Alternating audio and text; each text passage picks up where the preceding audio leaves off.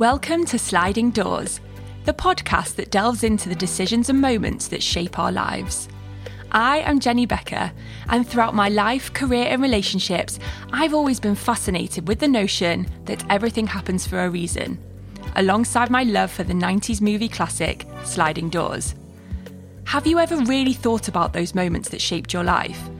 Those decisions that could have gone either way in the opportunities presented to you? What if you had taken that job? Or told that person in high school how much you liked them.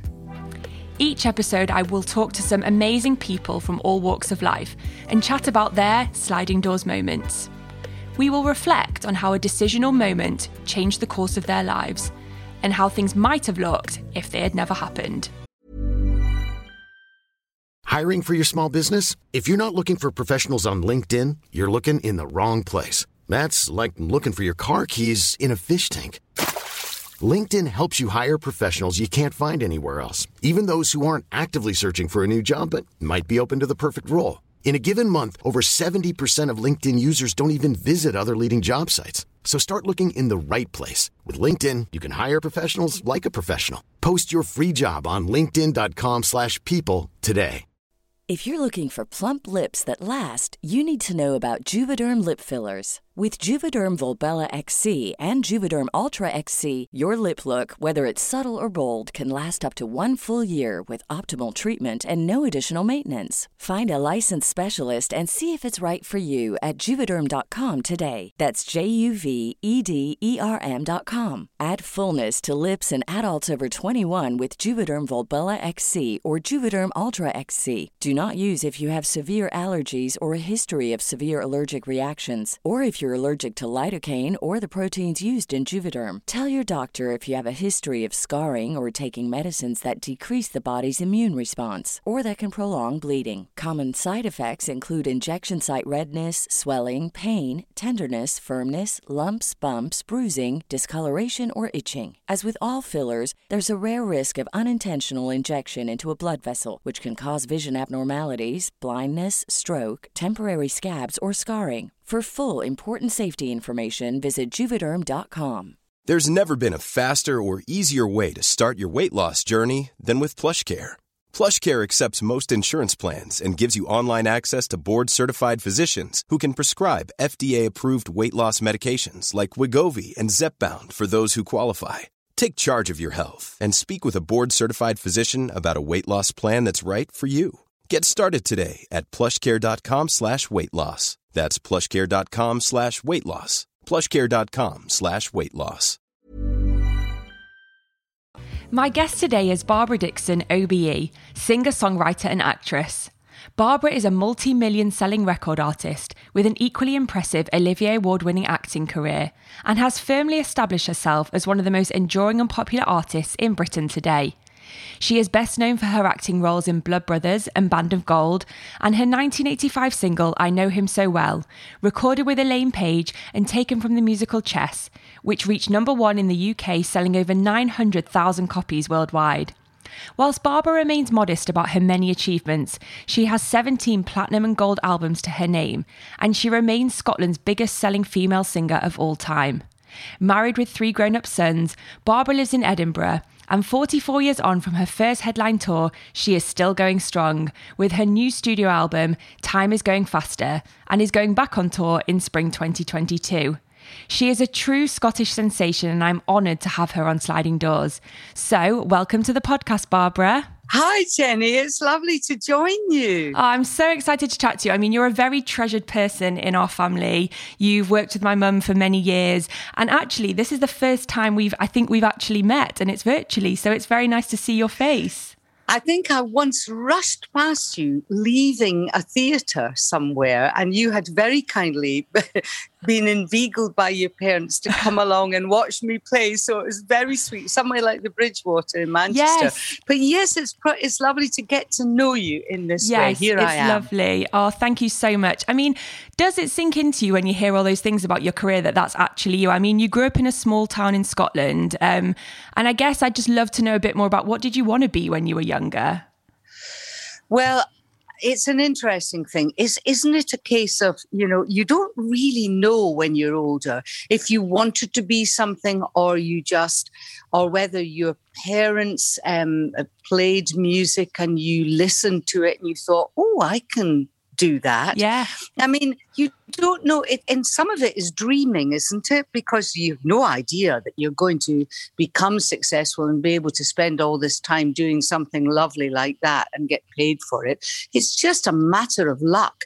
But actually, if I think about it, I was always able to sing really well from a very early age. My parents never put me in for talent shows or anything like that. They never did anything competitive. My mother was from Liverpool. She played records all the time. She had the radio on. So there was music going in the background, both popular music and classical music.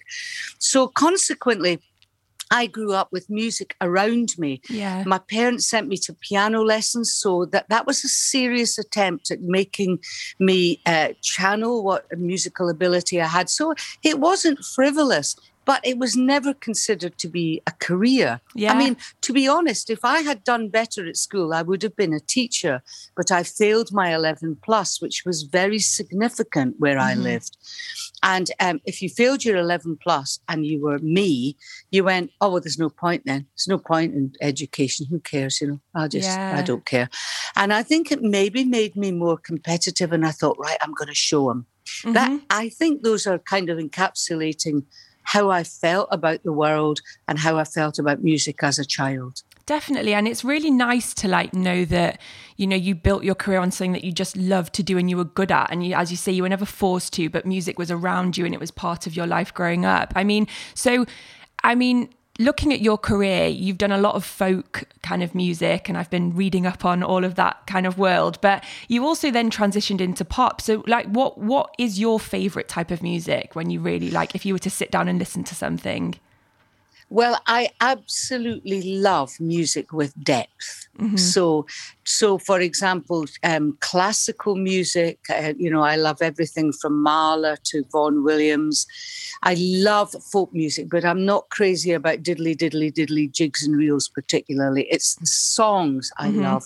It's the deep and meaningful stories and important stories that folk songs tell. You know, love and loss and parting and heartache yeah. and and lo- big loss in folk music. You know, I, in hundreds of years ago, people all over the world identified with stories of other people and their lives. I've always been very interested in history, so the music ties in with yeah. that. I love folk songs. I like contemporary songs written in that style. So yeah. they're about important things. Um, I, have always loved Bob Dylan and James Taylor and uh, Paul Simon and writers like that, Randy Newman. Who, who write things that mean something. Totally. Having said that, I was a child in the 60s, so I like the you know, the moon in June, the, yeah. beautiful Carole King pop music. I see the merit in in all sorts of music. So I'm not really I'm not a musical fascist, but I'm a bit of a musical snob. Yeah, well, listen, we all are, and I think you're right. Like, I think you know, music. I love music that resonates with me when you really listen to the words and they make sense or they have a meaning, and it you then you connect, and that's how we all connect with music. Um, I mean, I mentioned before as well, you've won an Olivier Award, which is an incredible achievement to have as well. So, with the acting and the singing, what what do you actually prefer doing? Like, if if I was to say to you now, you could, you know, do a big singing tour, you could go on a massive acting job. What would be your what's your favorite? Without a, a without a beat, without missing a beat, I would say music is mm-hmm. fundamental to me. It's absolutely fundamental. It's in my soul, it's in my heart. And even when I was acting in Blood Brothers and I was acting in John Paul George, Ringo, and Bert, it was the music that attracted me to being in those those shows. And my yeah. connection with willie russell came through music as well mm-hmm. because willie is a folk musician like me. We had that sort of depth of experience when we were young. We knew each other well. I knew him before he was a playwright.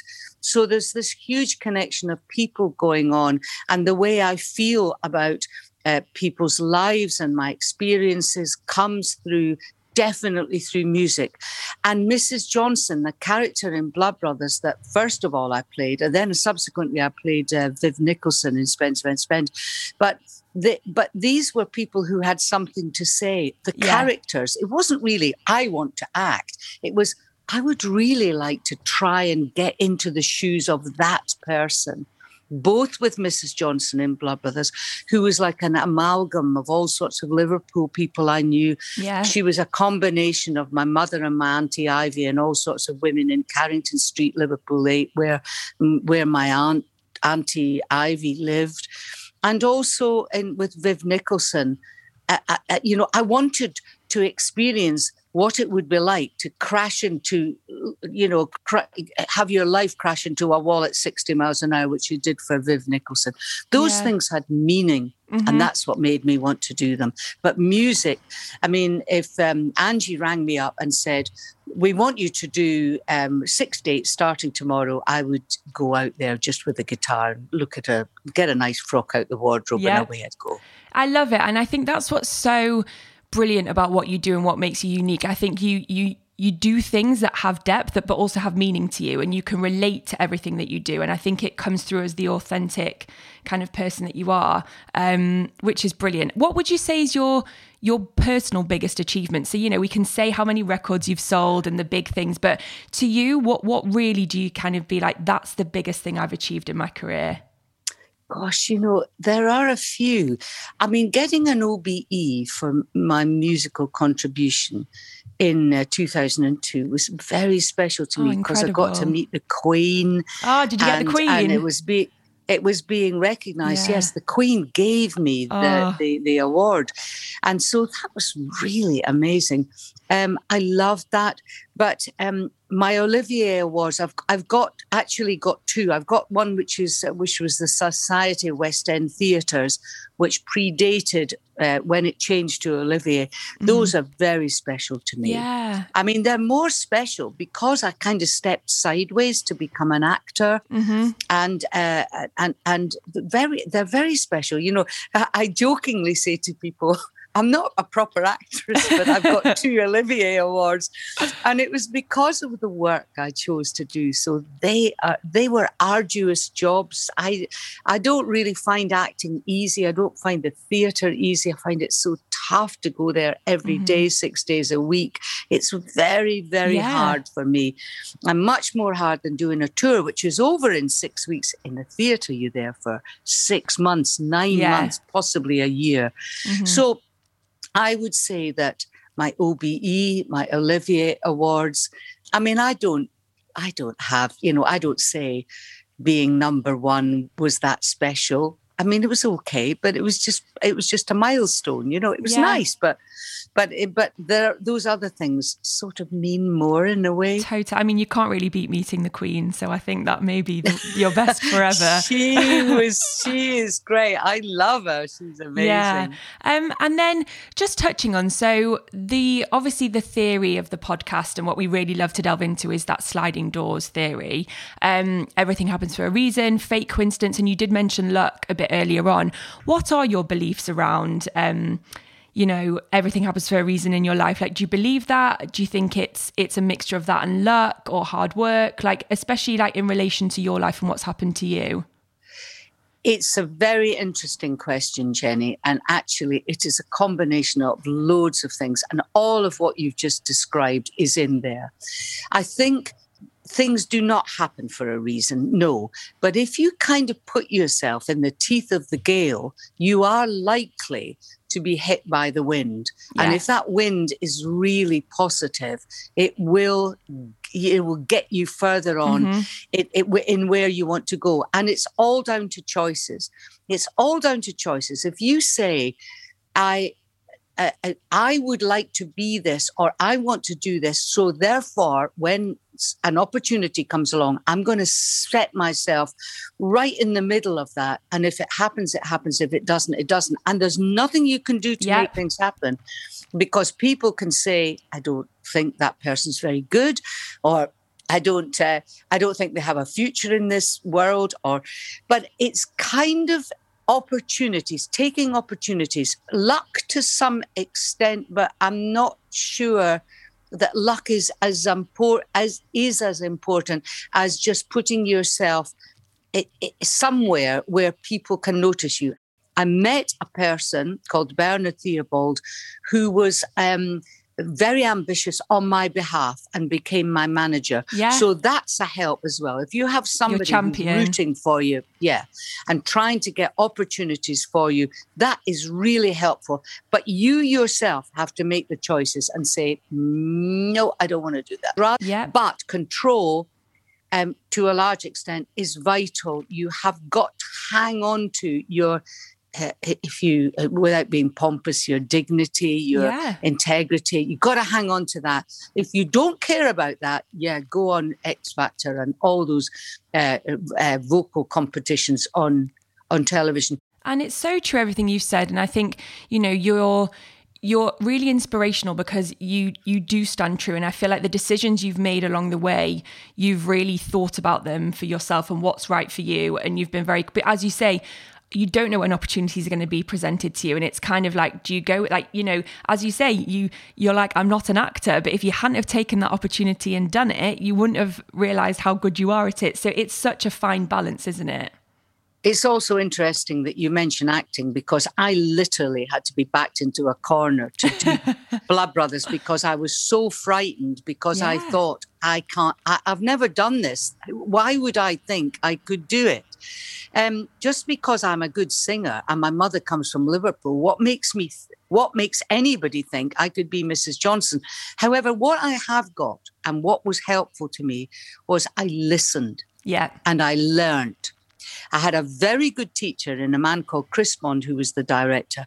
I listened to him and I he took me metaphorically by the hand and said, you can do this. Mm-hmm. You can do this. And I did recognize certain things about Mrs. Johnson from my experience of working class life and my family in Liverpool, but I had no idea. So I was very, very scared. Oh, well, thank goodness you did take it. And I think you also make a brilliant point. We all need that champion in our lives to push us to places. Um, and I think that comes through a lot in your sliding doors moments. So we're going to get right into it and talk about your Good. first moment. So, Good. When you were 21, um, you were invited to go to Denmark for three weeks for a singing engagement, but you weren't permitted to take annual leave from your job. Um, you were reluctant to resign due to the fear of the future and not having any work, but you made the decision to go. So this is a real sliding doors decision. Um, so do you want to just explain a bit where were you working? What was the singing opportunity you got offered and how that all came about? Exactly. It was fundamentally uh, seismic the change of that one incident in my life. I was working the civil service. I had failed to get many qualifications at school. So I'd gone into the civil service, which is where you went if you didn't have many qualifications. Mm-hmm. And I was working as a clerical officer. I had been in the civil service for about four, four or five years. Okay. So I had been there, paid my dues. By the time I, I had this happen to me, I was working in Edinburgh, living in a tiny tiny little flat in the center of town and going to folk clubs all the time and enjoying all that and learning songs and just playing locally, but earning a few bob from mm-hmm. playing as well. But working every single day, going to Registrar General's department in the center of town to work on, wait for this, codes to do with causes of death in Scotland. Wow. So it was like a very, very primitive computer, like a little machine. And you put in a code for what you, on a death certificate, the person had had actually died of. Wow. Usually there's three things there, uh, what the person's suffering from, but you had to decide what was the underlying cause of death, put it into a machine. I actually found it very interesting. It wasn't, uh, yeah, uh, didn't pull me down at all. Anyway, I liked the people I worked with. I was working in town. Of course, I got money every single yep, week which, or every single yeah. month. That was the thing. Suddenly, I was invited to go to Denmark for the singing engagement. Now, that was the crux. So I went to see the personnel officer and I said to him, What do I do um, I've got the singing engagement. They all knew that I sang. And I said, Can I take leave now, I don't think you got three weeks annual leave then. So it was more than annual leave. And I said, Oh, can I take unpaid leave? Can I just disappear for three weeks and then Yeah. come back? And he said, No, you can't do that because it's more than your annual leave. Um, you you're not allowed to do that. You can't borrow leave from next year. And I said, Well, can I just have unpaid leave? Can I just Yeah, go? can I just go? Don't pay just me. dis- Yeah. disappear and then come back? And he said, No, you can't do that either. He was a very nice man called Jim Lyle. I, I remember him. And um, he sort of slightly humorously said, No, there's nothing I can do. When I said, Well, I have no choice, I'll have to resign. For someone like me who was very cautious, you can Yeah. tell that I'm a cautious person. I went, What are you doing? I could just hear my father saying, For goodness Yeah, I was gonna say, like, what did because pa- you know your parents are like keep you know it's, it My- just drilled into you to keep money going and you know keep My dad had his head in his hands. He said, You had a great job there with a, a fantastic pension when you're 65. And why are you doing that anyway? The thing, the thing that was fundamental was that even then, in my slightly rebellious uh, idea of going to Denmark, the thing was, I said to myself, if you don't go there, and take that opportunity, you will regret this for the rest of your life because you'll never know what it was like. Now, I tried to compromise, I tried to go and come back again, Mhm. but I couldn't do that. So I was plummeted into being professional, which of course was horrendous because when I came back from Denmark, I had to sign on yeah at the Labour Exchange in Dunfermline. I had to give up my f- little flat because I didn't have any money and go back and live with my parents, who, of course, were, you know, I mean did you get the whole they- did you get the whole we told you so I feel like if I did that with my mum I'd come back and be like told you Oh, Well, they, they just said that was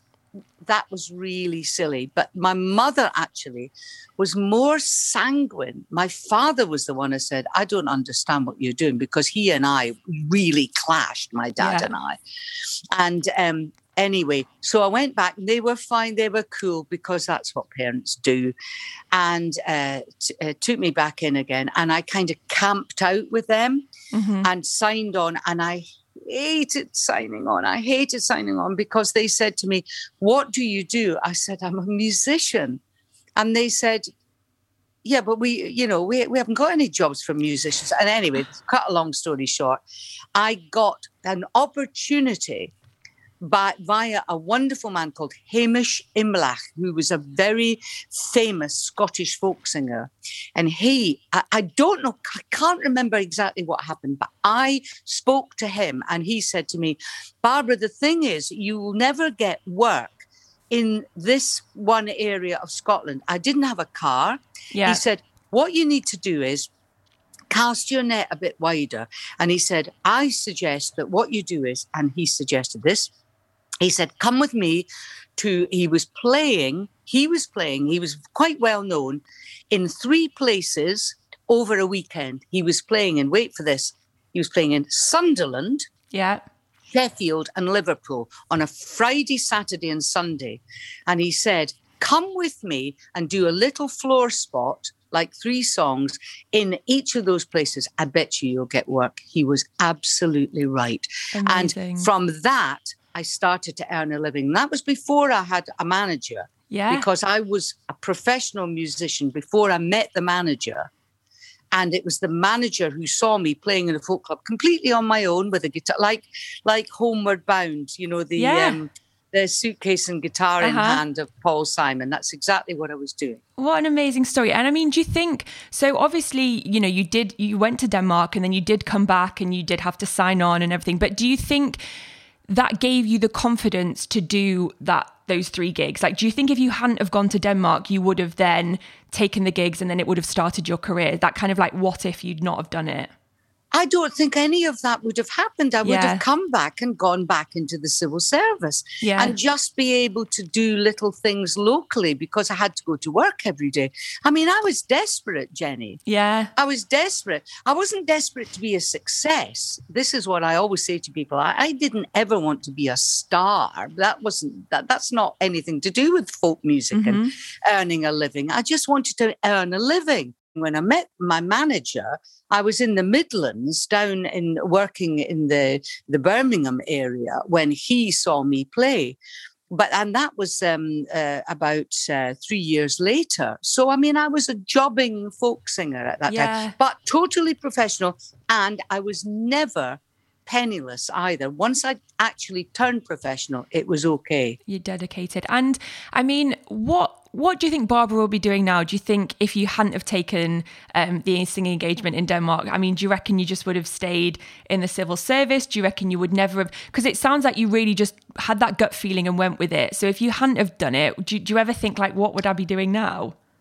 I don't think I would have ever become professional because I think I would have nickel and dimed myself into nowhere. Yeah. and and actually i think i probably would have got married i might maybe the marriage wouldn't last. i mean I, I when i was very young i did fall in love with somebody and um, if he'd asked me to marry him i would have been married very young Yeah. and probably had a family and and and maybe stayed in the civil service or retired or something Uh, it's possible it's possible that i if i'd taken that easy route i would never have become uh, well known Totally. And it's not even worth thinking about a world without us knowing who Barbara Dickson is. So I'm very, very glad that you did take that. Um,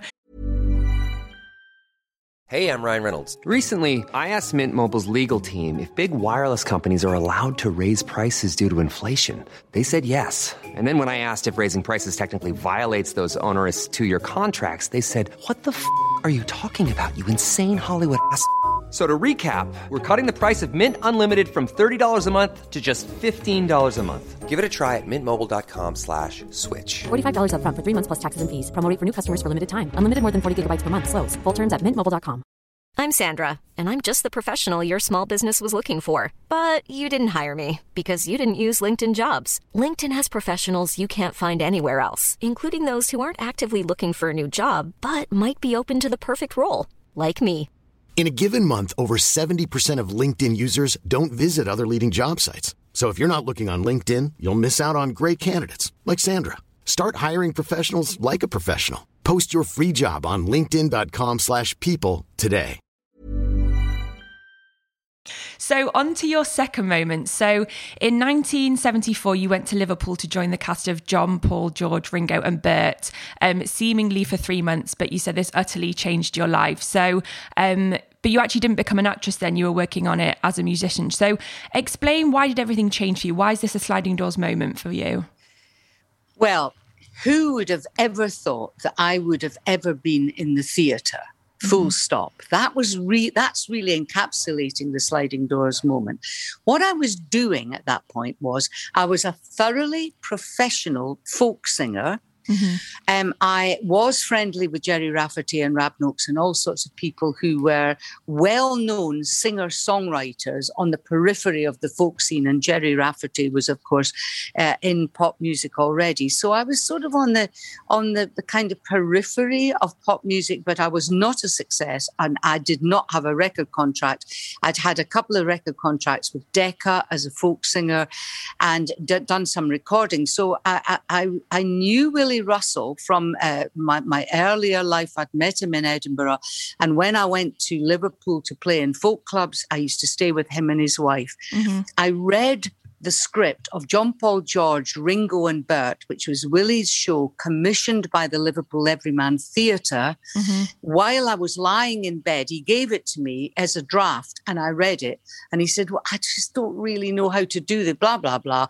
Read it. And I went, it's fantastic. Now, the music in John Paul George, Ringo and Bert was, it had to be Beatles songs mm-hmm. to My mu- but he was it, it was not a jukebox musical as such but he used beatles songs and he wrote a couple of songs for it to indicate something he wanted to say in the plot. But basically, it was Beatles music. He, there was no talk of me being in it. I had no idea. I didn't just wanted your opinion and wanted to see what you thought. Nothing at all. Yeah. Nothing at all. I just read the script and went, "This is brilliant! Oh God, I must come and see it." Anyway, uh, it happened that he got in touch with my manager. I did have a manager by this time, and and said, wouldn't it be good if Barbara did the music for this? Because it would take it away from the original Beatles recordings. If it was the four actors who were singing and playing the Beatles or being the Beatles singing, yeah. it would be immediately compared to the original versions. And mm-hmm. everybody thought, this is not a good idea. We shouldn't do that. We should take the music away. Now, of course, I didn't know that I had such a different take on music that it would be sensational because I was a folk singer and I had a very, very folk style. And it was very sad and it was very simple and kind of forthright. And, and by luck and sheer luck, people, when they did see the show, went, oh my god that music that i didn't know that music could sound like that and it yeah. was accidental i was not being clever it's just what i sounded like totally so that is why I did John Paul, George Ringo and Bert for three weeks or three months, or I think it was three months at the Everyman, maybe not as long as that. And of course, it went to London. Now, the company at the Everyman were very distinguished. Antony Sher was there, uh, Bernard Hill, Trevor Eve, George Costigan, uh, Philip Joseph. Uh, there were all sorts of people who went on to have very stellar careers were Amazing. in that company. They were in Liverpool. And so I went to join them and they all went, Who's this? You know, a friend of the director and the playwright. oh, yeah, somebody's girlfriend. So anyway, I turned up, auditioned, got got the job because the director went, Yeah, I know exactly what Willie's talking about here. So I did it. And we became a company and we were in Liverpool. The next minute, we were in London looking for places to live. Amazing. Nobody lived in London then, yeah. none of us. We it's all a big deal for... to go to London. Yeah, and we were in Shaftesbury Avenue in the Lyric Theatre. And the people in the box office were saying, absolutely true, this. They were saying, oh, I'm not sure about this show. They're not real actors, they're from Liverpool.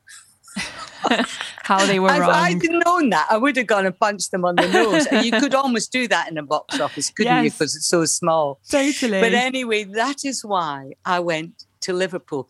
And I wasn't an actress, but of course, Robert Stigwood co produced John Paul, George, Ringo, and Bert with Michael Codron, who was a distinguished theatre producer. But Robert Stigwood is, was an impresario who'd already he'd got the Bee Gees and he'd got the Cream guys and lots of other people besides. Had a very small, perfectly formed roster of artists on his label, and suddenly Barbara Dickson was in the show, and we did the cast album of the show, and the label manager from Robert Stigwood spoke to me and I got signed to RSO Records. And Amazing. that's what made me a pop star. So yeah. it wasn't just going into the theatre.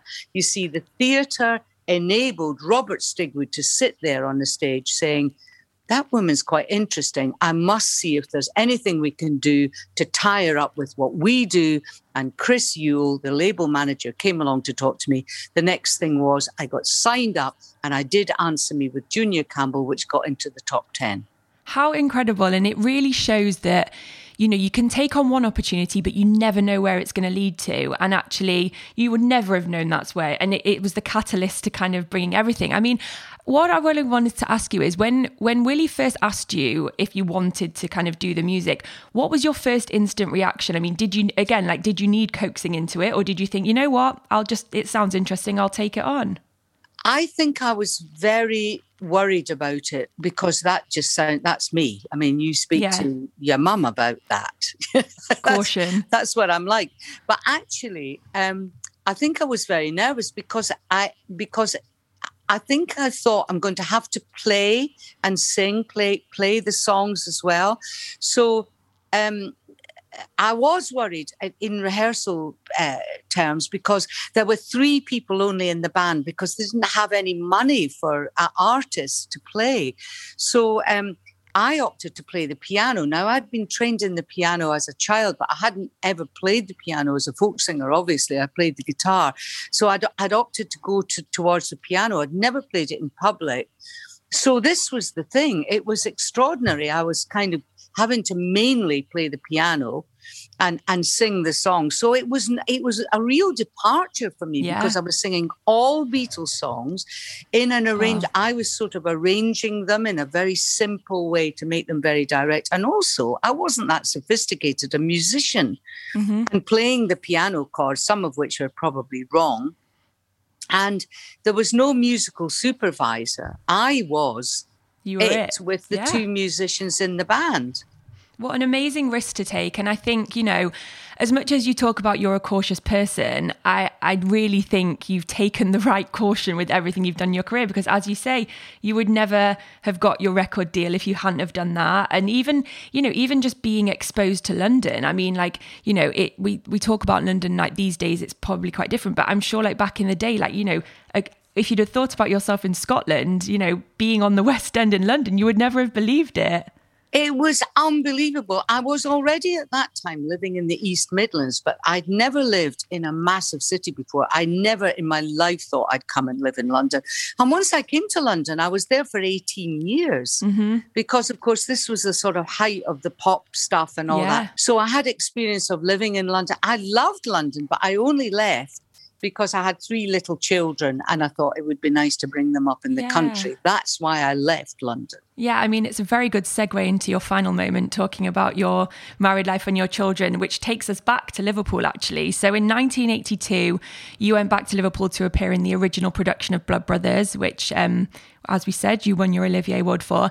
And it was there that you met Oliver Cookson, who was on the book in the show. You got together and have now been married for 37 years and have three grown up sons. So this is a brilliant office romance if we really think about it, you know, meeting your the love of your life at work. So do you kind of remember the first time you saw him? Was it an instant attraction? What happened? the interesting thing was the first thing he ever said to me was he came up and he said, Hello, I'm Oliver. Would you like to join the tea club?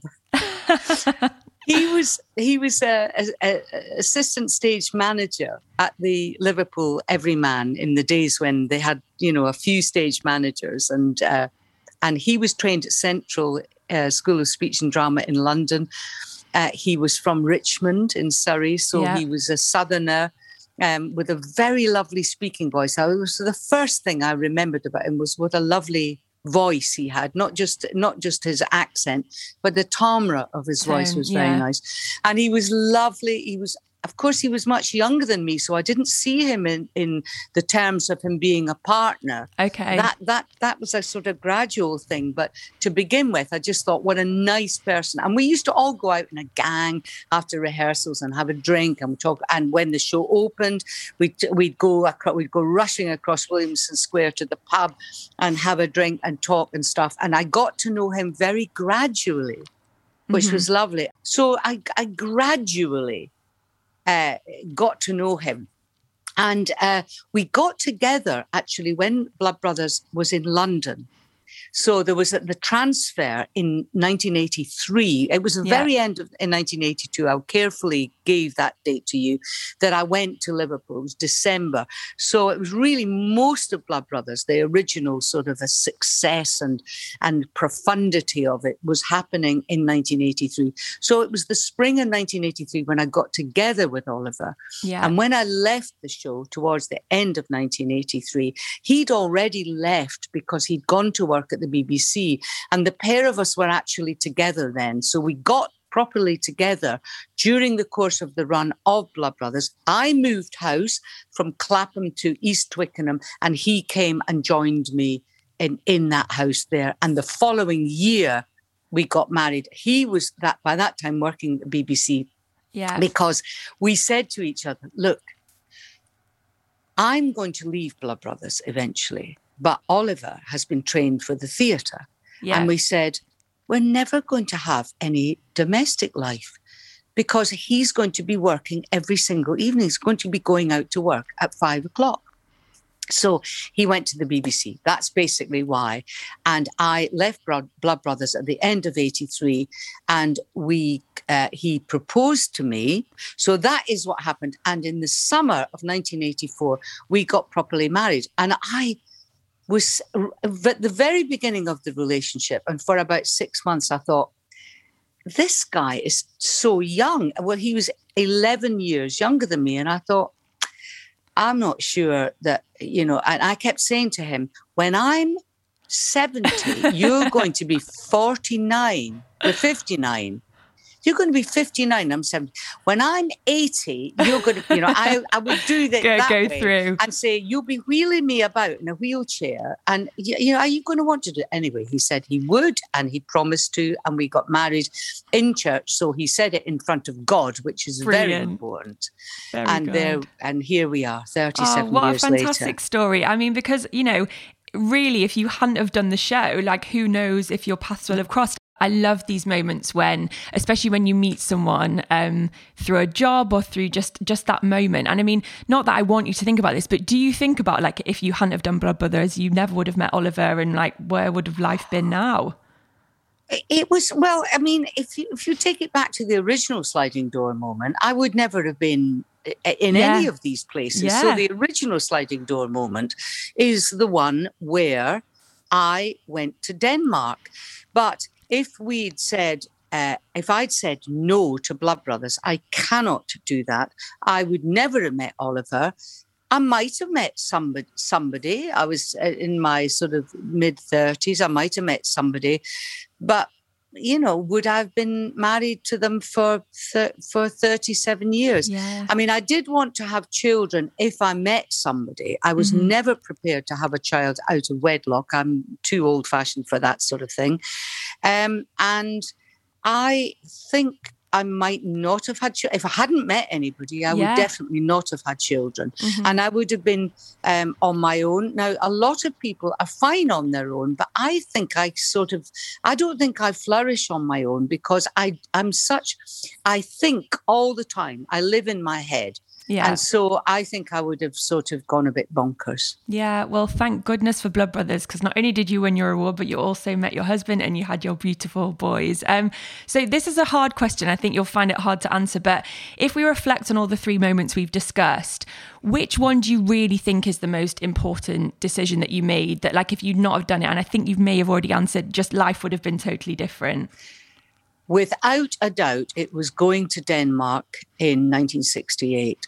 Without that pivotal thing happening, now there have been lots of other pivotal things, but that was the main pivot because I would could possibly have still been in Edinburgh having never been well known and people would not know who Barbara Dickson was. Yeah, and thank goodness, as I said a million times, they do because um, we couldn't have a world without you. Barbara, it's been so lovely to chat to you, and you give out such a brilliant message. And you know, you can be cautious in life and you can think about things, but you can also take risks and they pay off. And it, I've loved listening to your moments. I think they're fantastic. And keep doing your singing, your touring, um, and just doing everything that you love and being authentic to yourself. Thank you so much, Jenny. It's been a real pleasure to talk to you. And it's a very interesting concept, what you're doing. And well done for coming up with it, because I think that it, it makes the, the guest think in a different way. And that's interest as interesting for the guest as it is for the listener and for you. Oh, perfect. Thank you so much, Barbara. Thank you so much for listening to this episode of Sliding Doors. If you've enjoyed our chat and found it inspiring, I would love it if you could rate, review, share, and subscribe. Thank you so much.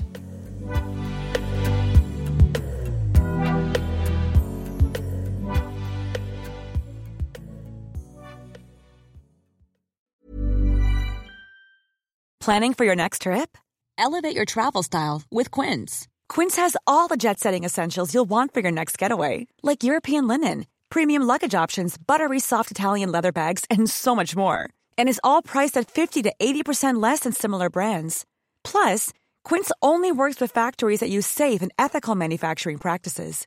Pack your bags with high-quality essentials you'll be wearing for vacations to come with Quince. Go to quince.com slash pack for free shipping and 365-day returns. Want to get a chiseled look in the jawline? Sculpt and shape your jawline with added volume from Juvederm Volux XC. Juvederm Volux XC is an injectable gel specifically designed to be robust enough to improve moderate to severe loss of jawline definition. And it is the first and only hyaluronic acid filler approved for the jawline. Add volume to your jawline for a chiseled look with Juvederm Volux XC. For important safety information and to find a licensed specialist, visit juvederm.com. That's J U V E D E R M.com. Not for people with severe allergic reactions, allergies to lidocaine, or the proteins used in Juvederm. Common side effects include injection site redness, swelling, pain, tenderness, firmness, lumps, bumps, bruising, discoloration, or itching. There's a risk of unintentional injection into a blood vessel, which can cause vision abnormalities, blindness, stroke, temporary scabs, or scarring. Talk to a licensed specialist to find out if it's right for you. Visit juvederm.com. That's J U V E D E R M.com.